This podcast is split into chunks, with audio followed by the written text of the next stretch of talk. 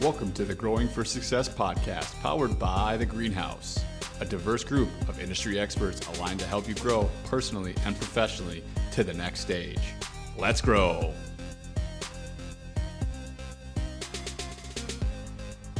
Hello and welcome back to the Growing for Success podcast. Thank you for joining us today on this episode. I'm Preston, again joined by Patrick because uh, we are on the last episode of our Six Working Genius series here. And Patrick, we talked a little bit about in the last episode, actually, we talked a lot in the last episode about some of the finer details about Six Working Genius with the strengths, the competencies, the weaknesses, the difference between the responsive side of it and disruptive side. So now that we've covered all of the details, all of the profiles, and a little bit of an overview of the Six Working Genius, I really want to dive into like how teams can effectively work the six working genius into their organization, business, into whatever they want to work it as. So let's talk a little bit about what will it show you taking this as a team when you take the six working genius profile? The first thing you're going to notice, you know, if you have your whole team take this assessment, whether it's your leadership team, your organization, project management team, maybe that you work on, whatever it may be, your division, department per se. Uh, first thing you're going to notice is, and, and we've seen this in multiple clients that have done this, is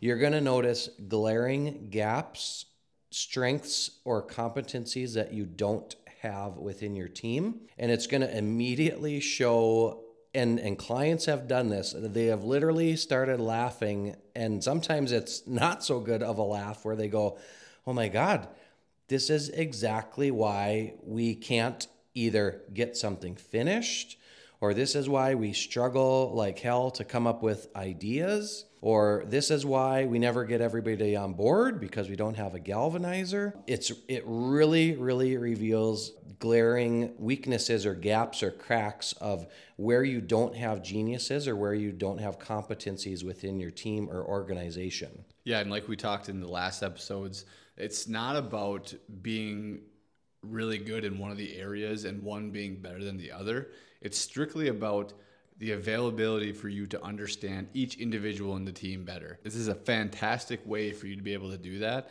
and just simply kind of see. And as you mentioned, we've done these with many different clients that when they are seeing the results of the assessment, you can almost see like the finger pointing stuff start happening. Be like, oh yeah, that's you. Oh yeah, that's you. And mm-hmm. like, yeah, mm-hmm. you do that. Yeah, and I'm glad you said that because it kind of leads right into the other thing that it will show you as a team. And it, what it does is it kind of goes along the theme of like guilt or judgment. Is when we've had teams take this, what they really come to realize is they start looking at each other and they stop judging or feeling self guilt about kind of who they are or who they're not. And they just start looking at everybody else on their team and themselves and saying, well, God, this makes so much sense. Like, this is where you excel and find fulfillment. This is where you find fulfillment in a different area. This is why I don't like doing those kinds of things and where I find fulfillment. And like so many other assessments and profilings, it just, you learn to appreciate each other so much more and you really start to see everybody for who they are and you just start to appreciate it. And once you can appreciate it, that's kind of like the acceptance and the first stage of okay, if this is who we are and where we excel, now let's actually take it and let's figure out how to use it and how to implement it effectively and and use it for to the fullest. Yeah, and that's where exactly we're going to transition into now is like how do you effectively take this profile once you know everyone's strengths, their competencies, their weaknesses, and how do you effectively implement it as a team? So let's break down into some of the areas that we could do that in. So the first one that we talked about a little bit before this was workflow. So how do you effectively kind of integrate this into a workflow? As we've talked about, you know, previous episodes, I know Preston talked about episode uh, two or three episodes ago about how just the altitude analogy, you know, and I want to keep coming back to that because everyone we work work this assessment through, that is the biggest number one takeaway, and it becomes common language that they start using, is just work should naturally flow from that W wonder genius at 30,000 feet down to the ground or a thousand feet with that tenacity, you know, get it across the finish line type genius. And if you're not currently capitalizing on using your people and their geniuses and strengths where where they lie within those altitudes, you really need to start looking at hey, who are our top, you know, ideation people, those wonder and invention people? Put work and um, projects and things like that in front of those people first because that's what they're really good at or it's what it's what they really love to do so let them come up with the ideas and the brainstorms and you know some possible things that you could do and then hand it over you know to your really good discernment person let them vet through the options because that's where they find fulfillment and they're probably good at it again. You know, then hand it over to your cheerleader, your galvanizer type genius. Let them figure out how to get everybody on board and excited about it and let them sell it, you know, within your team or organization because they probably know how to do that and they excel at that. And then finally, we want to get it to that enablement person that says, How can I help? because they're going to start to formulate the plan for those tenacity people that are the hardcore doers of it. So if you haven't looked, you know, if you haven't taken this assessment when you do take it, look at your people and lay them out by those altitudes down through the order, the W through the T, and think about if we're attacking work or project, can we maximize by putting it in front of those people in that order? Because if you do, you're going to have way greater efficiency as you move through the project. Now, it doesn't mean that you don't exclude everybody else. If you have that luxury of having lots of people in your organization and you have people that are really good at each of these levels, yeah, you might be able to do that. But just capitalize on the geniuses that you have, the strengths that you have in those areas, and work down through that altitude. That's a fantastic just description of how a workflow can be very much tuned up when you're able to kind of work through the six working genius. Uh, what's one more thing that people can look at uh, in their team, Patrick, to really make it more effective? Meeting structure. You know, actually, I'll give you two. Meeting structure would be one of them because number one, think about who you have leading your meetings. A wonder person leading your meeting, good luck. You're going to be in left field all day. A tenacity person leading your meeting is just going to want to get stuff done, and everyone else is going to get frustrated because they're going to try to get you to the finish line as fast as possible. A galvanizer is just going to go back and forth and, ha- and probably make a really fun meeting, but you probably won't get much done. So when you think of your meeting structure, be thinking about, you know, based on the project or the work we're trying to do, what stage are we at?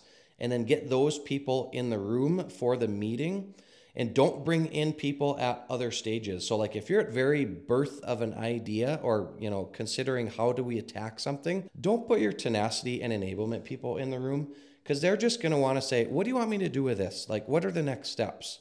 Focus on the top half type geniuses and then vice versa too you know if we're starting to bring a concept or project all the way down to the ground don't put those top level people in there because what they're going to do is they're going to pull you way back up to the beginning at 30,000 feet and go, hold on, is this the right project? You know, is this the right way we want to attack it?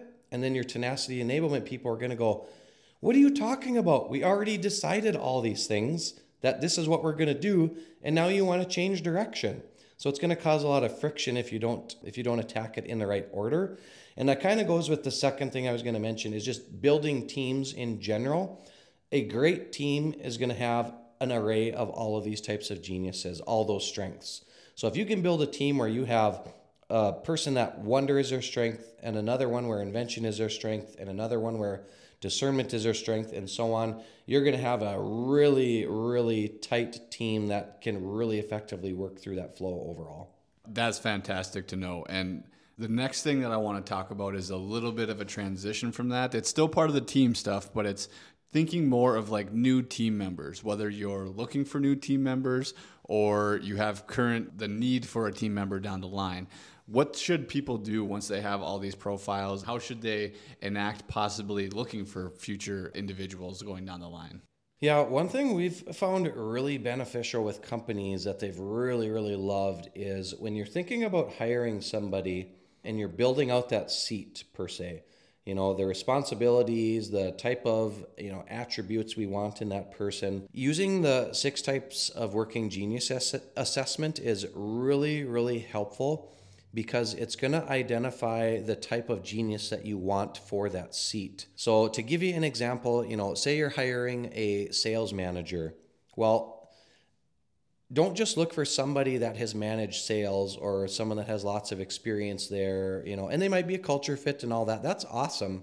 But there's a huge difference between a tenacity type sales manager that's a hardcore doer versus a wonder or invention, like big idea type sales manager. And if obviously, if you pick the wrong type of genius or profile for that seat, you are not going to get what you want out of that individual. So, where we've really helped companies is helping them build out seats and saying, okay, well, what type of genius do you really want in that seat? Is it a doer? Is it a cheerleader? Is it a somebody that's really good at discerning through things? Is it a really high level thinker? And then making sure that you are hiring appropriately. And as you take people through the interview process, have them take this assessment so you can see if you're hiring that right type of genius that you're really looking for. Yeah, that's one thing that uh, we did here at the greenhouse, and it was a fantastic way to kind of uh, cut through a couple different ways of knowing how an individual works. So you can kind of ask them, like, "Hey, does this match with? This is what the profile said. Do you think that matches you?" And most of the time, they're always like, "Yeah, that actually explains me." It's kind of weird that you know that right off the bat. But um, any other notes that you want to make about uh, any new team members on a team? Yeah, only other thing would be, you know, kind of uh, not along the lines of hiring, but as you're moving somebody through your organization, is kind of taking this assessment and thinking about growth trajectory.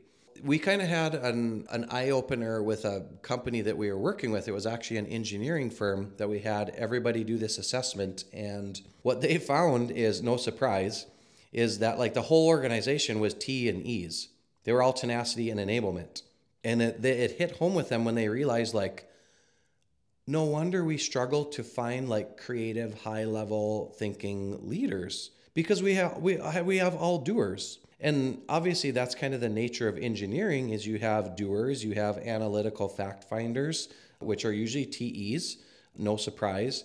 But it really got them thinking about man growth trajectory wise, if we're looking at moving people or hiring for somebody and we want to move them naturally or organically kind of up the ranks into maybe more of a management position or a design lead type position or something like that, we maybe don't want somebody that is a hardcore TE. Maybe we need an engineer that's more of a discernment or invention or wonder type personality or genius you know, yes, they're going to live in the world of TE and doing right away, but we know that growth trajectory wise down the road, they have that ability and they have that strength or that genius of, you know, higher altitude and they're going to be a much better fit down the road for probably a management or leadership type role.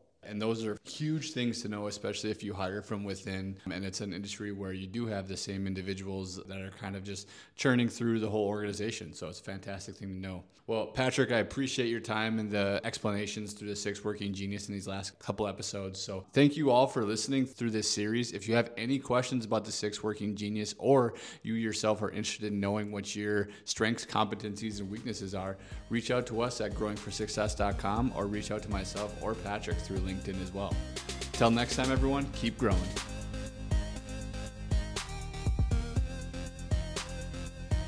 Thank you for listening to the Growing for Success podcast, powered by The Greenhouse. Connect with us at growing4success.com and subscribe to the podcast with new episodes every week. Let's grow.